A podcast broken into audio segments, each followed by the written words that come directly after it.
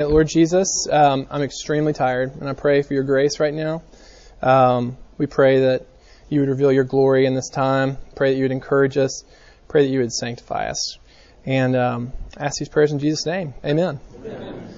Well, um, good news. If you get bored today, we have a bed on the stage, and um, you you know you can just go take a snoozer, and I'll I'll, I'll turn it up a notch. Um, would uh, Dan, would you mind closing that door? The, thanks so much. Um, okay, so uh, a couple announcements. First, kids, if you want to apply for a le- senior high kids, if you want to apply for a leadership position next year, uh, see Sarah or me, get an application. They're due next Monday. Um, you can ask me more about what that all means. Second thing, remember the first week how I did that survey? And I asked, how many years collectively have you been in the church? How many lessons have you had taught on heaven and or the restored earth? And so I, I added up the numbers, and we had a collective 2,800 years of church experience in the room the first week, and we had a total estimated of 111 lessons taught on heaven amongst 2,800 years uh, of collective church experience. So that means you're this. That, my very informal survey uh, suggests that you're likely to hear a lesson in a church once every 25 years on heaven and the restored earth. So that means you're, you're clean for the next 75 years. you're good for the next 75 years. Uh, just to review, uh, the, the, this, this uh, what we're doing with this series is um, I, I have a child who lives in heaven. And uh, he um, has been there for 18 months. And, um, and so, as a product of that, uh, I think about heaven a lot more than I ever did. Heaven is a much more real, concrete place for me. And uh, what I've noticed in reading uh, the epistles, which are the, the, letters written by the apostles in the Bible, um, is that they thought about heaven a lot. They mention it and reference it all the time. And I have seen parallels in how my life has changed by having a much more concrete uh, conception of heaven and, and, more of a frequent meditation on heaven uh, and I've uh, parallels between that and, and how it impacted the apostles. And uh, and you know, and again, it makes sense for the, the apostles thought about this because they lived with Jesus, they saw Jesus die, they saw Jesus risen, and they saw Jesus ascend into heaven. So they saw their buddy, you know, going up into the sky. And uh, and so it makes sense to them that it was very real as well as in the same way that it is for me. So first week we just talked a little bit about what heaven what heaven is uh, and talked about some of the nuances of heaven and the restored earth. And then the second week, we talked about how it is that thinking about heaven gives comfort to those who are in suffering. That was last week. This week, we're going to talk about how it is that heaven sanctifies us, how heaven makes us more like Christ. I'm going to define what sanctification means in a minute. Um, I hate to use churchy language. Um, but here's the thing I think there is a, a temptation uh, to think that if you think about heaven all the time, you're going to come out of touch with life on earth, right? You're just going to be hyper spiritual. Your head's going to be in the clouds. You're going to ignore, you know, what you need to be doing on this earth. You're going to ignore the problems of this world, and uh, and consequently, you're going to be less effective as a Christian if your mind is constantly set on things above, as uh, Paul uh, exhorts the Colossians to do in Colossians 3. And C.S. Lewis, what he says is that it's actually the opposite. The more you think about heaven, the more it transforms you in this life as a Christian. The more you think about heaven, uh, the more focused you will be on, uh, on your mission as a Christian to be a part of God's redemption of the world. And this is what Chris, uh, C.S. Lewis says in Mere Christianity. He says, if you read history, you will find that the Christians who did the most for the present world were just those who thought most of the next. The apostles themselves who set on foot the conversion of the Roman Empire, the great men who built up the Middle Ages, the English evangelicals who abolished the slave trade, all left their, their mark on earth, precisely because their minds were occupied with heaven. It is since Christians have largely ceased to think of the other world that they have become so ineffective in this. Aim at heaven, and you will get earth thrown in. Aim at earth, and you will get neither. And so, uh, one in particular, one of these figures that he references is William Wilberforce, who was a, an evangelical Christian who was the primary leader in dismantling the slave trade in England and the, the, the British Empire, and that carried over to the United States. He was probably the greatest agent of, of social justice in world history. And you see in his memoirs and in his personal theology that William Wilberforce was consumed with heaven. He thought about it all the time. Uh, he says uh, in, in, one, in one of his memoirs, he says, Christ should be a Christian's delight and glory. I will endeavor, by God's help, to excite in myself an anticipation and longing for the joys of heaven. And then a, a theologian, uh, he went on to say it was, it was common for evangelicals in that period to hold a postmillennial eschatology. No need to get into what that is, uh, which awaited the Lord's return in the middle distance. In the meantime, therefore, we had to roll up our sleeves and get on with the work of making a difference. Just as sinners could be liberated from their sins by Christ, so other kinds of slavery were pernicious and needed to be abolished. And so uh, there was a, when he talks about postmillennial eschatology, not, I don't want to get into the nuances of what that means. It's really not important. But basically, uh, there was a great anticipation of the second coming of the Lord. Not in a, not in a uh, the Aztec calendar crazy kind of way, but in a, um, but in a, you know, a real kind of sincere uh, Christian way. And and so there's uh, Carey Roberts wrote a book about um, about you know about the church and and looking at men who were uh, who were just passionate about seeing the redemption of the world. And he synopsized William Wilberforce's personal theology in this way. He said, Wilberforce's vital Christianity was centered on two great theologies. Restoration eschatology, which that's the finished work of Christ, so the gospel, uh, and the Spirit's eschatological work. So basically, the coming of the kingdom, uh, the, the nearing the day when Christ will return and perfect the world. And so he, he that's how he uh, encapsulates Wilberforce's theology. So today, what we're going to talk about is how it is that thinking about heaven, having a, a, a large personal theology of heaven, and meditating upon it, how it sanctifies you, and we're going to th- think about how is it that we enjoy, uh, how we make our existence on this earth as much like our existence will be in heaven and the restored earth as possible. That's kind of what we're gunning for. Um, so now to to get to uh, move away from Christian uh, jargon. Uh, what, what am I talking about when I talk about sanctification? Well, if you were kind of to break down the phases of a Christian's life, uh, before a person uh, you know, comes into relationship with Jesus, seeks, their, seeks forgiveness of sins through Christ, a person is in sin. And then when a person comes into relationship with Jesus, they are justified. That's justification. That is a moment. That's not a process. That is a that is something that happens when a person comes into relationship with Christ. And so, you know, to be justified means you are right with God. Uh, your sins are forgiven. You're perfectly acceptable to the Father. And so, you know, your your future home is heaven. Well, then glorification, that's the fourth phase, is when you actually go to heaven. Or if we're here when Christ comes back, that'd be cool if that happened this afternoon. I'd be I'd be game. Um, uh, that's, that's what glorification is. But the, the period in the middle between your justification and your glorification is sanctification. And that is the process by which you are becoming, God is changing you into a person who is more like Christ. Uh, you are uh, becoming uh, more humble. You're becoming more aware of your sin and your need for Jesus. Um, hopefully, by God's grace, we're bearing more fruit, the fruits of the Spirit, um, love, peace, joy, patience, kindness, gentleness. One of you guys who went to VBS could say them all for me because you had to sing that song. Um, but um, but yeah, you're bearing more of the fruit of the spirit. You're becoming more empathetic, more compassionate, more concerned about other people. And so, and that's by the way that if you're you know that uh, the, when you start to say those things, people are like, I'm not really seeing that happen in my life. Uh, it's a very that's a very subtle, slow, invisible process. And quite honestly, I think one of the primary marks of sanctification is that you're actually becoming more aware of your sin and your selfishness. And so, in some ways, you may feel like you're getting worse, um, but God's at work in your life. He knows. He knows. He, he knows the work that He's doing.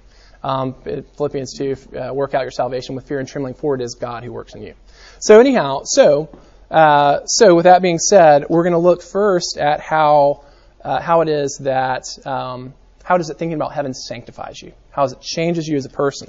And the primary text we're going to work from is uh, Philippians chapter 1, uh, verses uh, 18, well, 19 through 26. Um, this is, now keep in mind, Paul is writing from prison. Paul has Paul has gone through a lot. Uh, Paul, I was thinking about this yesterday. Paul is kind of like James Bond. You know, every scene you think he's about to die. You know, you think it's over, or Jason Bourne, right? And then just, you know, emerges from the car wreck, or, you know, eludes 70 people with AK-47s pointing at his head. And, uh, and Paul was kind of that way. I mean, you know, beaten, thrown in prison, shipwrecks, you know, target out on his head.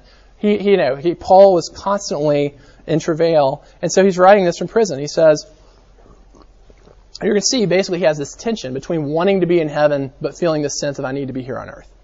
He says, Yes, and I will rejoice, for I know that through your prayers and the help of the Spirit of Jesus Christ, this will turn out for my deliverance. As it is my eager expectation and hope that I will not be at all ashamed, but that with full courage, now as always, Christ will be honored in my body, whether by life or by death. So he has this expectation of glory. He has this um, this expectation that uh, eternal life awaits him. He says, "For me to live is Christ, and to die is gain." So, it, and he'll go on the next to say, "If I'm to live in the flesh, that means fruitful labor." So basically, as he's weighing whether he wants to be in heaven or wants to be on earth, he says, "If I, if, if God keeps me on this earth, if I survive, then that means fruitful labor. That means service for the Lord.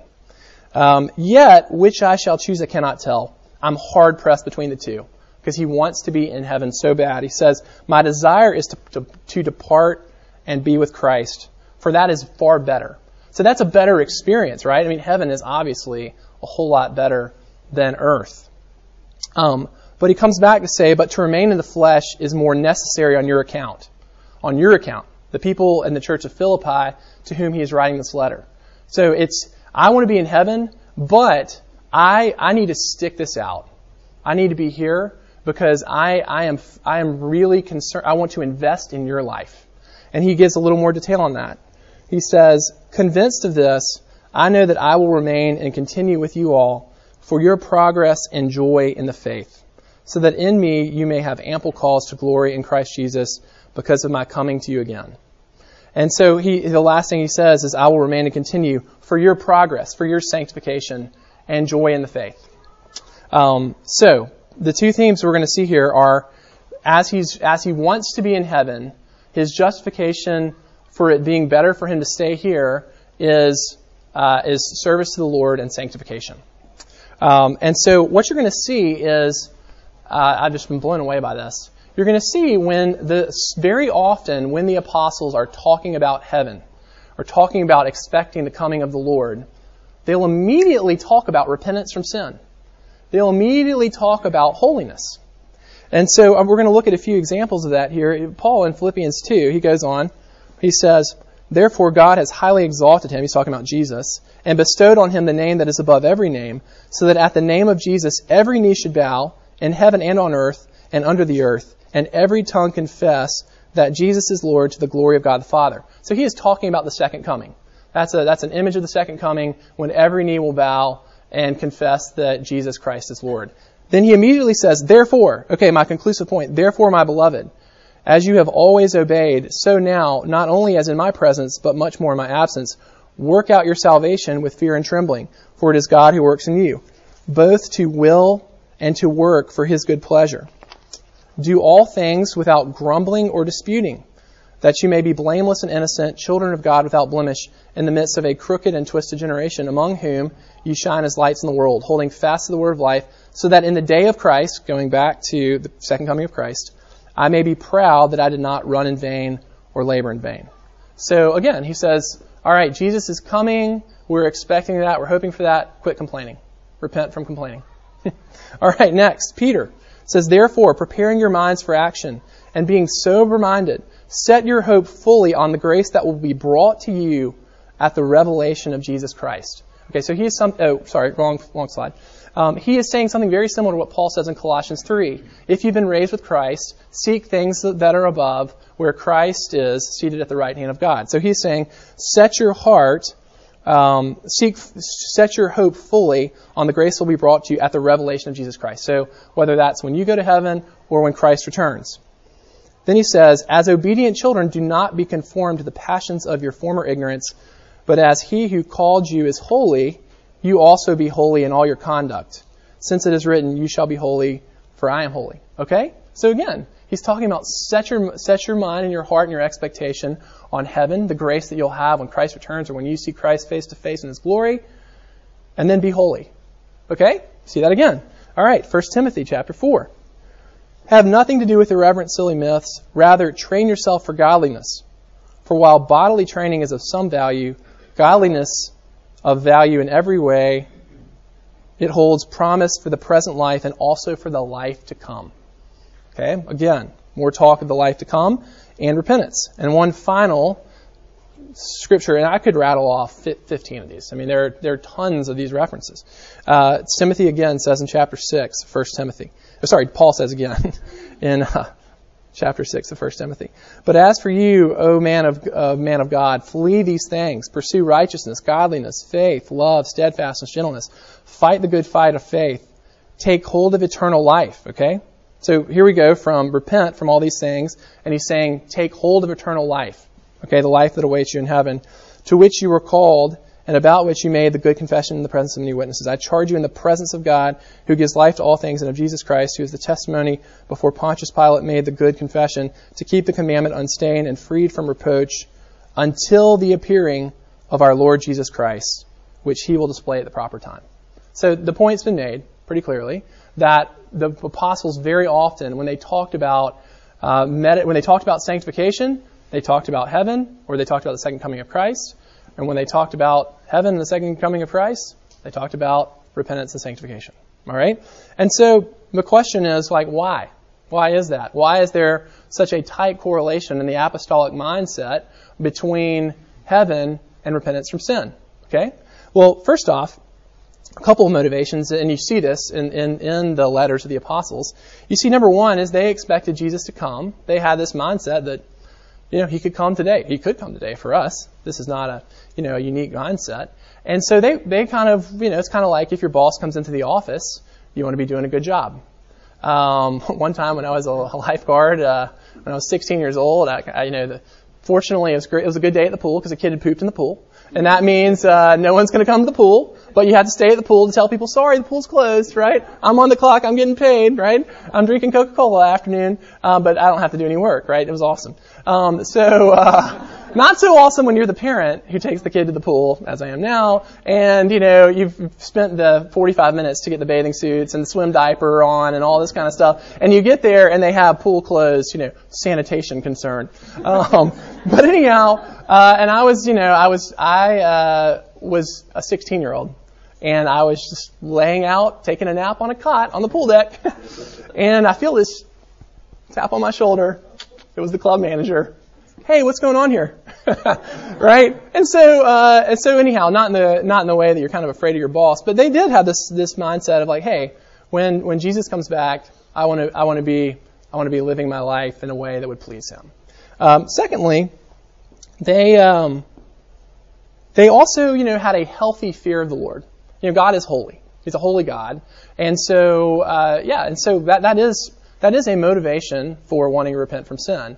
And so, but, you know, but why is it here that they, when they talk about heaven, that there's this connection to, uh, to repentance and sanctification? And here's the thing. Notice that Paul in Philippians 1.25, that first text we looked at, notice that he says, uh, convinced of this, I know that I will remain and continue with you all for your progress, for your sanctification, and joy in the faith. Okay? So he, they, you've got to think about this. Sorry, this is going to get a little complicated. Got to stick with me here because there are a lot of intricacies to this. But um, basically, they saw repentance. They saw a strong connection between repentance and joy. Uh, they wanted to maximize their joy. Um, and so, promise, I'm going to get there. And so, they basically wanted their life on earth to be as much like their life in heaven as possible right? And so, repentance is a big part of that. Here's why. Okay. And, and, and the question we're seeking here is how do we make our, how do we make our life on earth as much as like it's going to be in heaven? Okay? So, uh, first off, we ask the question, what makes heaven heaven? What is different about heaven than earth? Okay? Well, one of the things is there's no evil in heaven. The serpent, Satan is not there. There's no force of evil in heaven. Secondly, uh, there, there are no uh, effects of the fall. death, sickness, sadness, fear, all the effects of the, of the fall are gone, right? We can't do anything about that here. You know, evil is here until Christ comes back. The effects of the fall are here until the second coming. We can't control that. But what else is a part of heaven that we do have some that does fall within our realm of control? Okay? Well, in heaven, you cannot sin. You are unable to sin in heaven. That's part of what makes heaven heaven. That's what's di- that's one of the things that's different between the Garden of Eden and being in heaven or in the restored earth. In the Garden of Eden, Adam and Eve were both able to sin and able not to sin. Okay? Uh, and there's this thing called the Augustinian fourfold state of man. And it basically goes through, uh, in a fancy, fancy language, seminary class, blah, blah, blah. Um, but it basically talks about what is your capacity to sin and not to sin in the phases of, of your Christian life. And so, you know, before you're a believer, you're not able not to sin. After you become a believer, you again are able to sin, but also able not to sin. If, as a Christian, you have the Holy Spirit in you, you're able to say no to sin. All right? Uh, but when you're in heaven, you are no longer able to sin.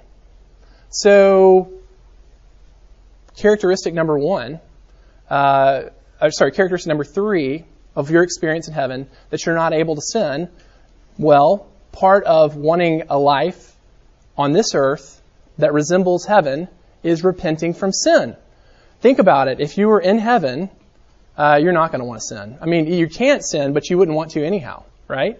Uh, if sin was on the table for you in heaven, you would you'd be like, uh-uh, no way, because you are enjoying perfect intimacy with Christ, and you're seeing God's glory. And to sin, the, sin inherently sep- creates separation. It creates separation and broken relationship between us and God. It creates broken relationship between us and other people, and it creates broken relationship between us and ourselves. Okay? And so if if they if the apostles who saw Jesus Uh, uh, uh, you know, in his glorified form. They saw him before, you know, he was, I'm sure Jesus was completely spectacular before his death. But after his death, Jesus was probably an, an unbelievable sight to see. Um, and they saw him, they had this close connection with Jesus. They were like, to sin is to walk away from that. To sin is to separate myself, divorce myself from that experience I had. All right? This Is clear? Okay? Anybody have a question? Cool. All right. So, fourth characteristic of heaven is that we experience we we experience our full union with Christ. Now, I talk. I know that's really we, we uh, acknowledged this in the first lesson that union with Christ is very abstract, and I use the image that union with Christ, uh, which is a huge, huge concept in the New Testament. Uh, the, in the apostles in their letters, they talk about union with Christ by using this terminology in Christ, in Jesus Christ, in the glory of Christ. Uh, they use it over a hundred times. Paul himself uses it over a hundred times. And so, part of uh, the glory of heaven is that you will experience your union with Christ. All right? And on earth, because we are still sinners, because we're still in the fallen earth, we, uh, we don't fully experience that oneness we have with Christ. Again, the image I used was of a husband and a wife, or on their, on their wedding day, marriage ceremony, on their honeymoon. There is this, there's this exuberant joy that they experience on their wedding day because they feel so connected. They become one. They become one, right? And so it's a similar thing in our uh, in our relationship with God. Our union, in the same way of a, a husband and husband and a wife have that joy on their wedding day, um, we are one with Christ. Okay, and when you're in heaven, it's like you know that husband and wife coming together, wedding day, honeymoon experience times a million. And so, um, and so here's the thing. Lauren, would you come up? Embarrassing moment for my poor wife. All right. So here's the thing to make this highly abstract concept a little more concrete. This is my wife, Lauren. We've been married for seven and a half years. All right, so we are one, right? We've, we've been married, we've made the covenant, it's been married, we are one. Uh, that is that is a theological reality. So, union with Christ, if you're a believer, you become one with Christ. That is a theological, spiritual reality. Now, it's one thing for it to be a theological reality and it's another thing for it to be an experienced reality, right? Uh, there's a joy in experiencing union with Christ. There's joy in experiencing union with your spouse. And so, Lauren, come here. Okay, here we go. Hugs feel good, right? Yeah? Okay, that is us experiencing our union as husband and wife, our oneness as husband and wife. I'm not going to ask her to kiss me. I, I suggested that earlier, and uh, and she's like, Cameron, come on. Um, but so us hugging is a way that we, you know, go beyond just the, the theoretical and the theological union, and we actually are experiencing it. Get a little more sugar. Yeah, there you go. Um, experiencing, right? Okay, you can sit down. Thank you. I could I could hug you the whole time. You're that cute. Um, but anyhow, and so in a similar way, uh, in a similar way, we want to experience our union with Christ as much as possible, and uh, and sin stands in the way of that. Uh, sin creates separation, not oneness, uh, and and it creates distance. And so that is why. And you remember this first text we looked at. Oops, sorry. The first text. Wait a minute. Well, rats, how about you? Um, well, the first text we looked at was Colossians, right? And this is the this is this this has the most vivid language about seeking heaven. Uh, therefore, if you've been raised with Christ, seek things that are above, where Christ is seated at the right hand of God. Um, uh, set your heart not on earthly things, but on things that are above. For you have died, and you are hidden hidden in Christ with God. So talking about union with Christ. When Christ, who is your life, appears, you also will appear with him in glory. Okay, he says that. And then he immediately goes into repentance from sin. He immediately says, repent from this, and repent from this, and repent from this, and repent from this, and repent from this. And here's the thing. A lot of, you know, repentance, a lot of times we understand repentance as just not sinning. That's kind of, that's what I grew up with. I kind of grew up with, uh, I remember a Sunday school teacher saying, it's doing a 180. You're just turning away from sin. Just turning away from sin. Okay? That is not that is not a full biblical understanding of repentance. Repentance is turning away from sin, saying no to sin, and moving towards Jesus, moving towards intimacy with Jesus. That is biblical repentance. And so, yes, the first part of that is repentance, turning away from sin. Um, but um, but, uh, but a complete repentance is you're turning towards Jesus. You're seeking the joy of intimacy with Jesus, of experiencing your union with Christ in the same here and now, in the same way that you will in heaven. All right. Anybody have any questions at this point? I know this has been really convoluted and, uh, you know, uh, the- theological and blah blah blah. Um, but anyhow, so here's here's the thing I would say. Um, if you're if for a person who's not a Christian, a lot of people who have grown up outside the church and kind of viewed Christianity from a distance, or who've grown up in bad churches, sorry to put it that way, but grown up in kind of uh, fundamentalist or legalistic type environments, you know, you see Christianity very moralistically. You see it as a, a list of rules, like don't drink, don't have premarital sex, be nice, um, you know, advocate Republican causes, whatever it is. that you see, you can see Christianity as a list of rules. And I would say that's, that's, that's true for young Christians too. I mean, isn't that the, the dilemma of every teenage Christian and every college student Christian is like, why does God not want me to have any fun? Why is He saying not to do these things, right? And, you, and here's the thing is, uh, sure, there is a moral aspect to Christianity. I'm not downplaying that at all. That's absolutely true. I mean, because the Bible says not to is a good enough reason not to do something. And it's not going to be very effective at helping you repent from sin. Um, but thinking about repentance from sin as maximizing your joy in Christ, that is actually a more biblical way to think about it, and it's a far more inspiring and effective way to think about it. So if you're the ninth grader who's getting ready to go into high school, or you're the 12th grader who's getting ready to go to college, and you know it's going to be the best four years of your life defined as, uh, you know, lots of binge drinking and lots of promiscuous sex, because I mean, let's be honest, that's what 95% of people going into college are thinking about when they're thinking about college, well, the apostles would sit there and they would say, think of all the joy that you're forfeiting. Think of all the joy that you're forfeiting by uh, basically pre, in a predetermined manner saying, I'm not, I'm just going to just going to do things that are unbiblical for four years. Hey, I know that every, almost everyone did that, so I don't want anyone to feel condemned by that. Like God's grace is big. But I'm speaking to, to ninth graders and 12th graders who are getting ready to go into like debauchery central. And, and what I would say is, is that uh, we're not just we you know we're not saying don't do it because the Bible says so. Don't do it because that's wrong. We're saying we think there's something better in experiencing your union with Christ and experiencing the joy of being close to Jesus. That's why we're encouraging you to not to gossip and not to make uh, a god of your iPhone or your gaming system or you know or your college resume or whatever it is because we think that there is greater joy found in Jesus. And I would like to tell you that I've become just so much more holy as a person since my child died and such I think about heaven. Um, but I am, I'm, you know, when someone cuts me off on 280, I'm still, I'm still honking the horn and screaming at them and bad words just might come out of my mouth. So, so let's just, you know, let's just keep it real in terms of, of expectations. So bringing it back to me having a child who lives in heaven, why, you know, how is it that I have, I do kind of have a heightened uh, view of repentance, um, and here is why. Like my connection between me and my child is Jesus. Uh, you know, that is my only connection with my child. I have I have photos and things like that, but in a real way, I used this image uh, the first week.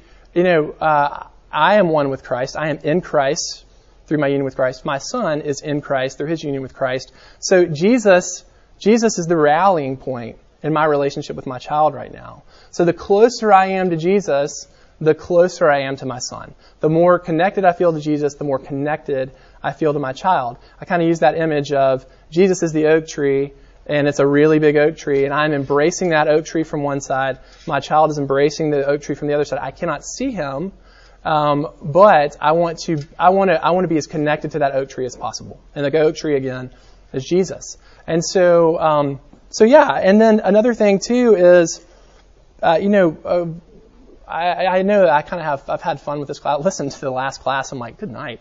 I'm talking about, you know, the death of a child and I'm talking about suffering and all this kind of stuff. And I probably cracked like 25 jokes. Um, and, and laughed and it was fun. And, and anyhow, but I mean, you know, grief is miserable. It's absolutely miserable. I mean, I, I kind of polished it up for the class, but I mean, behind, you know, in my heart, my, there's still a very, very deep sadness, you know, most days. And so, um, and so the part of the power of Christianity is that, and this is, this is, this is to me one of the most inspiring, convincing things about the Christian faith. If there was ever a reason to get on board, I would say it's for this, is that you can have joy in terrible circumstances. I can be, I can experience deep joy even in the midst of deep grief. And, and joy, the joy is different than happiness. Happiness is circumstantially dependent. When things are bad, you're probably not going to be happy. But with joy, no matter how bad things are, even if you're in prison like Paul, even if you're still just, you know, 18 months removed from the death of your child, you can still have deep joy. And I will say that my, G, my joy in my life has never been greater than since my child died. The joy in my life. The misery has definitely never been greater, but the joy has also never been greater. And so for me, I want to seek to maximize my joy um, because circumstances are just still not very much fun. Not very much fun. Um, so, last thing is uh, how is it that how is it that thinking about heaven motivates us towards good works?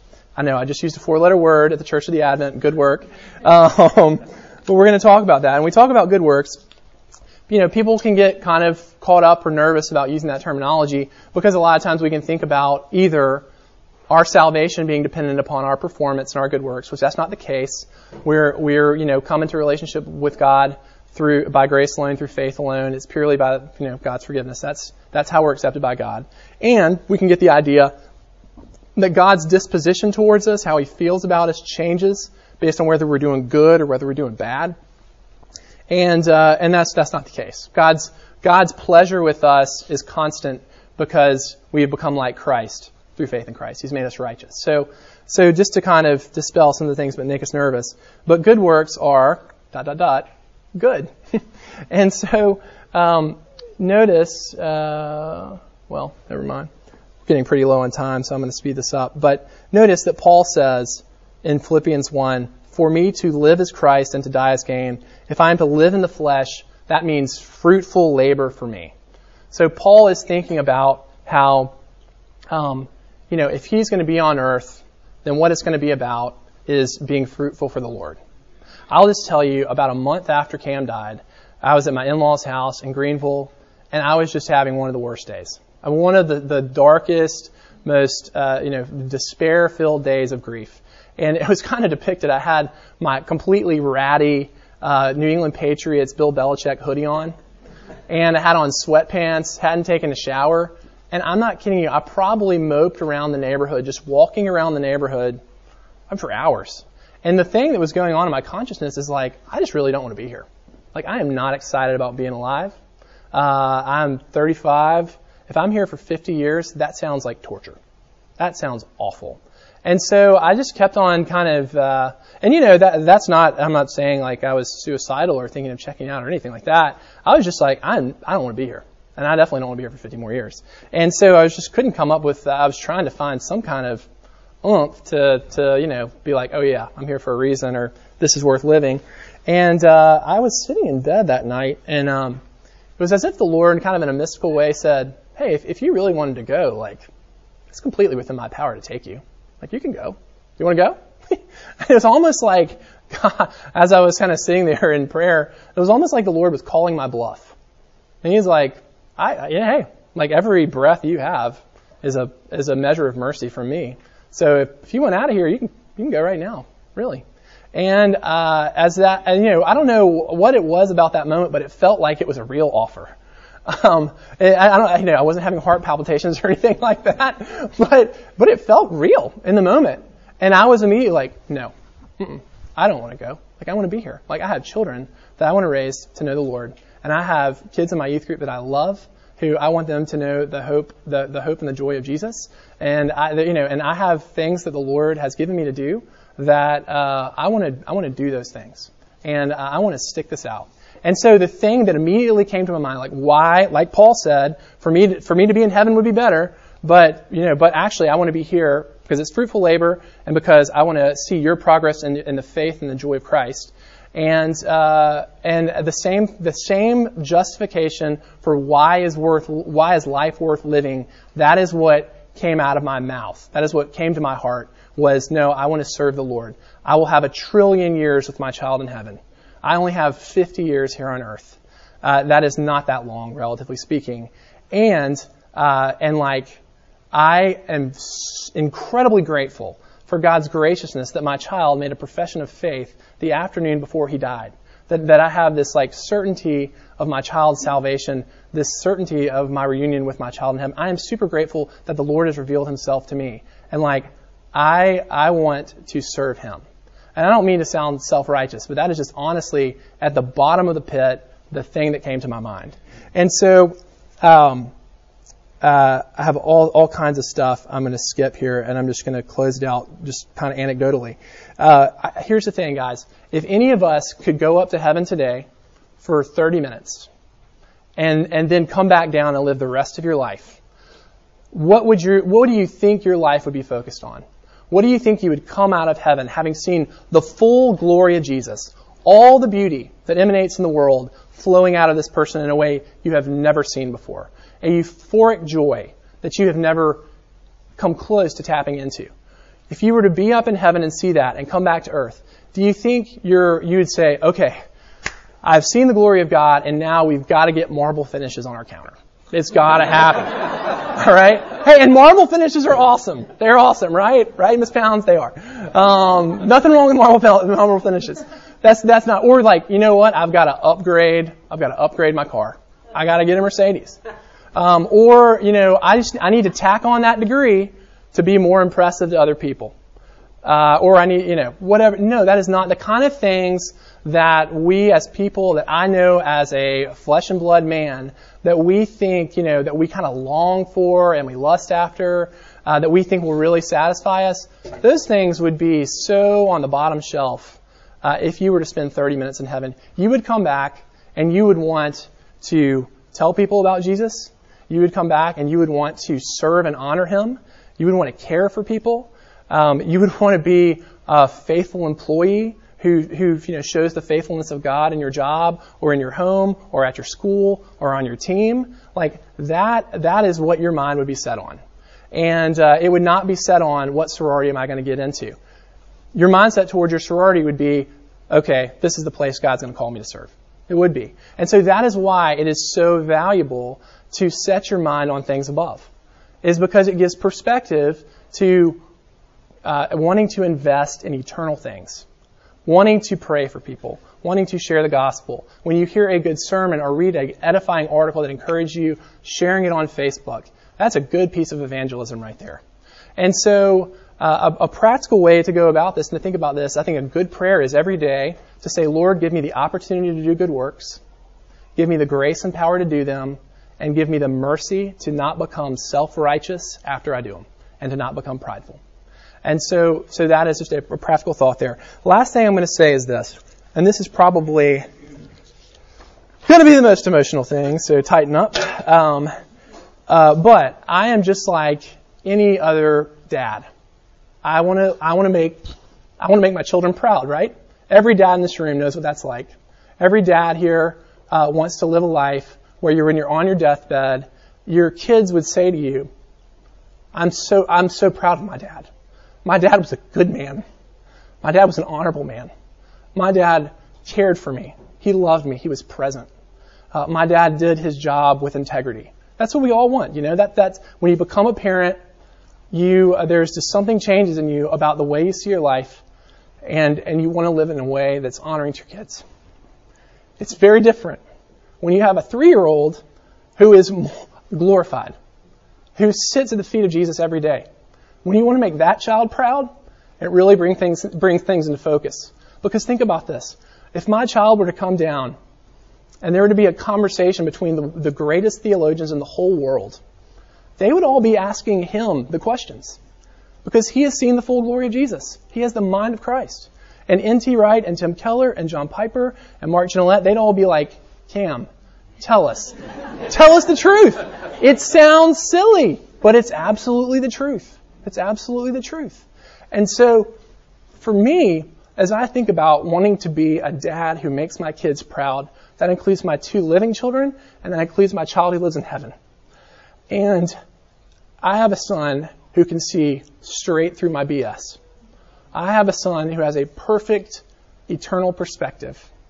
And so, one of the things I would say to the Lord sometimes in the early going, I'd say, like, Holy Father, I can't talk to Cam, but I know that you can. And I want you to tell him that I'm grateful he's in heaven, and I want as many people to come with me as possible. So I'm going to close it there. All right. Um, Jesus, we uh, we honor you and we worship you. Um, we don't this talk of heaven and eternal life. We don't deserve it, Lord. Um, but you're just really good. You're just really generous and you're really gracious. And I pray that uh, I pray that for all of us that you would lead us in the way of what it means to experience this union with Christ here and now. That is a very mystical, spiritual thing, and it's just uh, it's hard to know what the first step is. But Lord, you're a teacher, and I pray that you would teach us.